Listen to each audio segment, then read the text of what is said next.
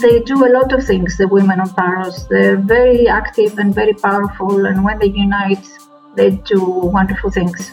We try to advertise Lastovo through our products. We have um, not only the nature in that bottle, it's also the culture.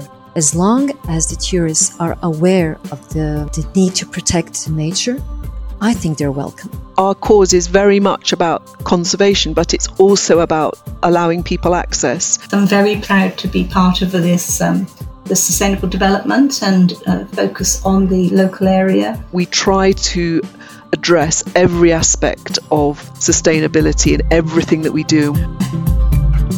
Welcome to Once Upon an Island Green Tourism, the podcast that highlights ecotourism on small islands. They fascinate us with their promises of peace and freedom. But did you know that small islands are pioneers' territories for a more sustainable development?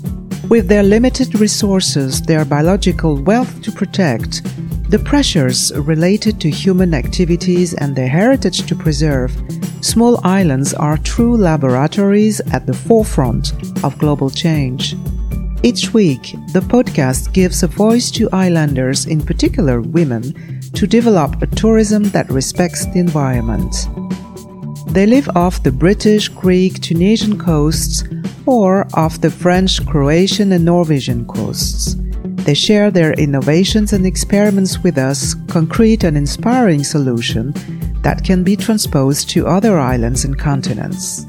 A podcast presented by Ingrid Blanchard and Isabel Hahn, produced by SMILO and Fragile Porquerolles, with the support of the Anna Foundation, co-financed by the European Union and Erasmus+.